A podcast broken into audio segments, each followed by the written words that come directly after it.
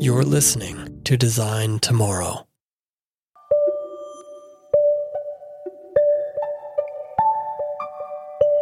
You're listening to Design Tomorrow. I'm Chris Butler, and you know what? Designers are some of the most discontent people I know. This can be a good thing, and it can be a bad thing. Designers are problem solvers. We see flaws quickly. We see opportunities for improvement in everything we experience. We want to fix everything that is broken. We just want to bring order to the world. And yet, the thing that gets in the way of us fixing the world, it's you and me. It's us. So today we'll talk about what it means for designers to get out of their own way. And I'll share a couple of ways that I've made that not only more possible in my life, but more natural to my day to day.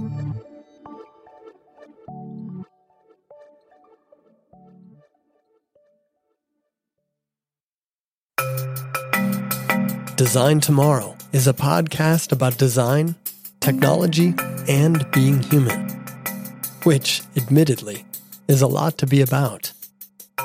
But in all things, we hope to grow in our awareness that what we do and think today can create a better tomorrow. You can follow the show on Twitter, Facebook, and Instagram at Design Tomorrow. Just leave all the vowels out. So that's at DS G N T M R R W. You can also visit the show's website at designtomorrow.co. And if you want to get in touch directly, you can email me at chris at designtomorrow.co. I'd love to hear from you. And now, let's get back to the show.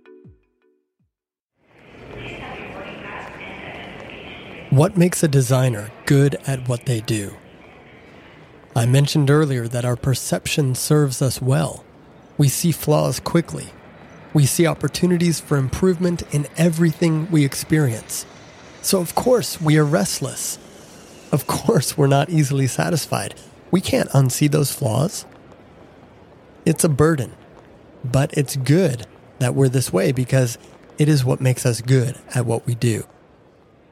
But there's another side to this. We are also overly sensitive.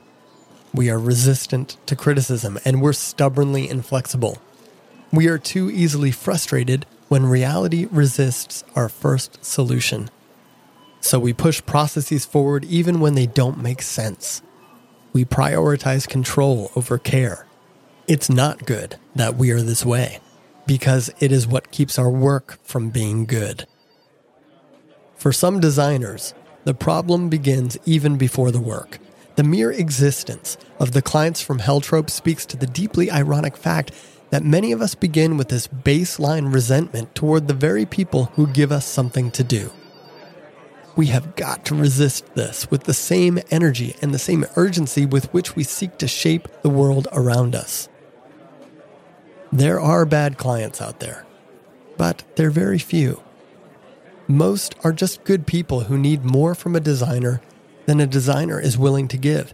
In fact, bad clients are more often the work product of bad designers than they are the adversaries of good ones. Thankfully, bad client making designers are also rare. Most of us begin with empathy for our clients and optimism for their future. But then the discontent kicks in. And I don't mean the good kind. Among the many designers I know, most call themselves problem solvers with this almost holy reverence for the term. And yet, so many become reactively dissatisfied the moment there's resistance to their solution, when that, that is the very thing they should expect, if not hope for. First solutions are far better at exposing more of the problem than solving it. Now, this shouldn't be a surprise. If the problems we're paid to solve were so easily dismissed, then there'd be far less for us to do. If we value the idea of problem solving as much as we say we do, then we should want the problems to be hard. The alternative would be like an Olympic skier preferring the bunny hill. or for people like us, the very rote factory assembly line system that we hope in our work to avoid. We say we believe that design is giving form to intent, but that means that when the input is the same and the process is the same and the output is the same, the word no longer applies. Factory would be more appropriate in that context than design. See, a factory is a post design mechanism. It produces copies of a solution. Its process is not about problem solving, right? But it's about replication at scale. But most of the time, I see designers force the problems they encounter into their own little factories. Now, we do this because we think we've already solved the problem, and why reinvent the wheel? But we're wrong about that most of the time. And if you don't believe me, consider how often our design projects go over budget because of how long it takes to get it right and satisfy our clients. Perhaps if we hadn't tried to stuff their problem into our existing solution, the project would have been smoother, the outcome would have been better, and the client would have been happier. Not to mention us, by the way, we'd be happier too. Why? Well, because we're designers, we want the challenge. Replicating solutions, there's just no challenge in that. Nor is there any risk, which is, of course, the thing we fear. We fear the hard problems because we fear failing to solve them. And this doesn't mean that there's no consistency in design. We may have a way of discovering and exposing the true nature of a problem, or a way of translating our intent to others, right? We may have our proprietary processes, but the intent and the form will be different every time. When we feel resistance, that is reality reminding us what design is. When we're finally getting to the truth.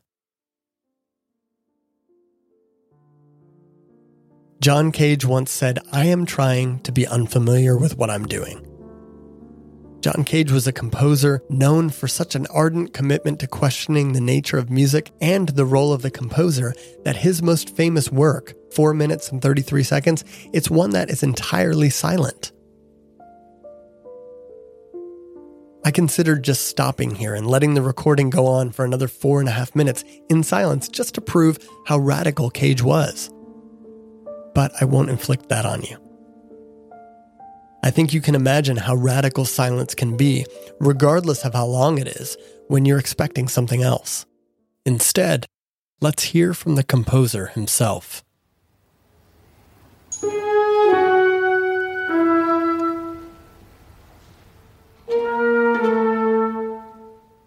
I'm not interested in myself, in my work, being communication from me to a listener.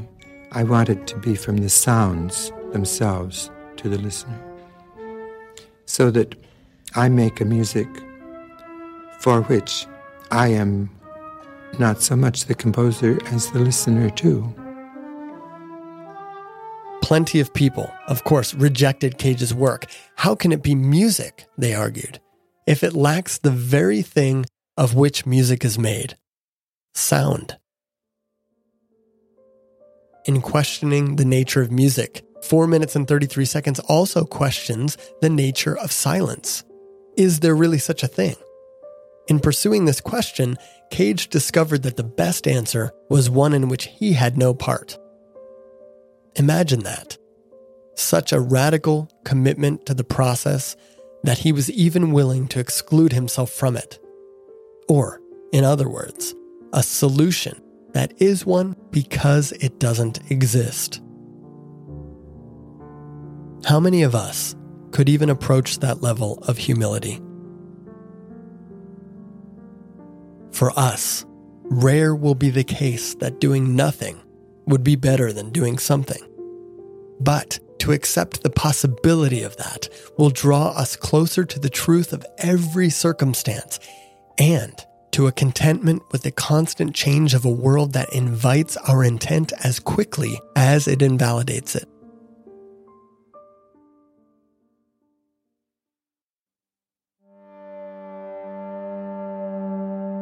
So, how can we, as John Cage put it, create unfamiliarity with what we're doing?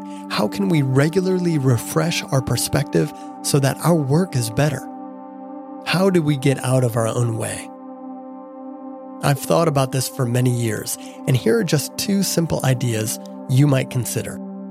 Number one, the side project. Most designers I know have spent a considerable amount of their energy and time freelancing, even those who are employed full time elsewhere.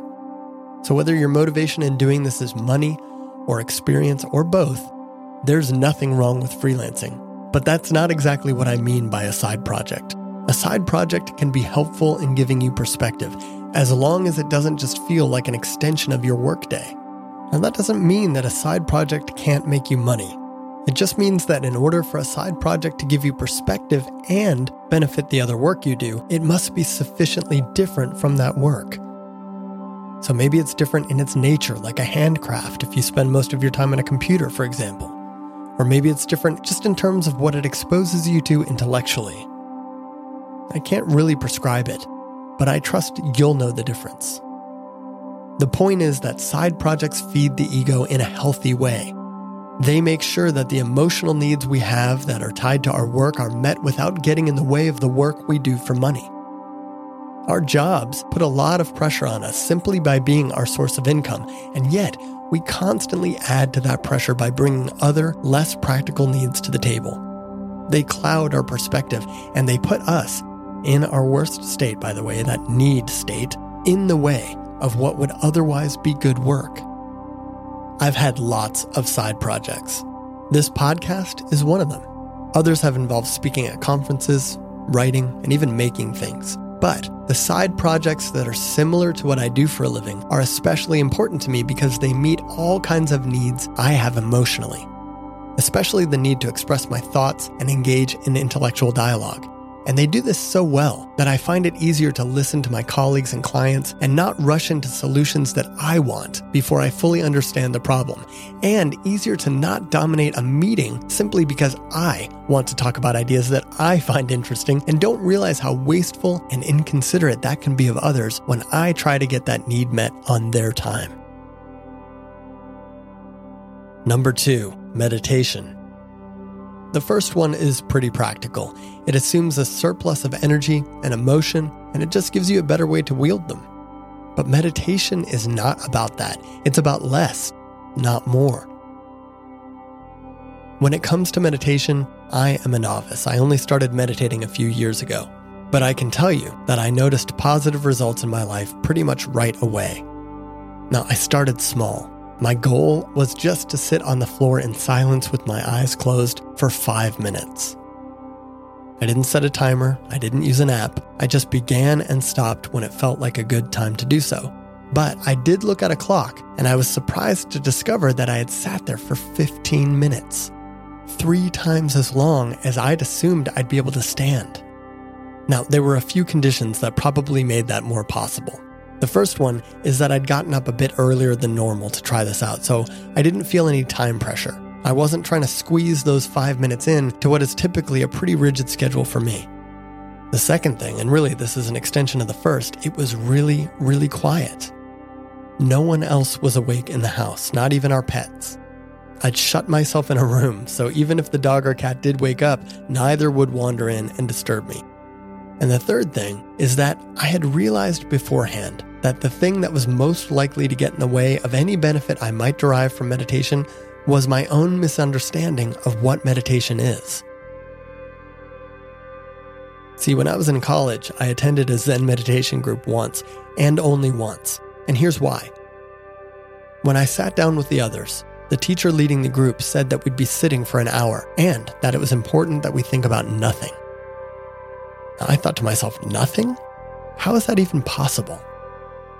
I agonized through that hour, and yeah, I stubbornly sat through every slow second of it, thinking about how thinking about nothing is thinking about something. I walked away thinking how stupid it is to try to think about nothing. Of course, it only occurred to me years later that I probably misunderstood the teacher. Meditation isn't about trying to think about nothing, it's about continually managing the clarity of your mind. So when I sat again a few years ago, my goal was just to sit for five minutes, and rather than try to think about nothing, I'd just focus on my breathing. I'd count it, but without letting numbers accrue. I'd just slowly recite in my head in and out as I breathed. In, out. And that's it. And you know what? That worked. I not only outsat my time goal, but I noticed that for the rest of that day, I just felt calmer than usual. I was less quick to say and do things. I felt like I was seeing the world differently. And at work, that's really important because it not only helps us see the problems we're trying to solve in a new light, but it also helps us to see the people around us, their perspectives, their gifts, and their talents, and start to repurpose our energy to include them, if not outright redirect it towards what they're doing. And that is what it means to get out of our own way. Well, friends, that's it for today. I hope you enjoyed this episode of Design Tomorrow. If you did, find the show on Apple Podcasts or wherever you get your podcasts and give it a rating and a review. I'm starting from scratch here, and I could use all the social proof that you can give me to pull more people like us into this conversation. Thanks for listening. And remember, what we do and think today can create a better tomorrow. I'll see you then.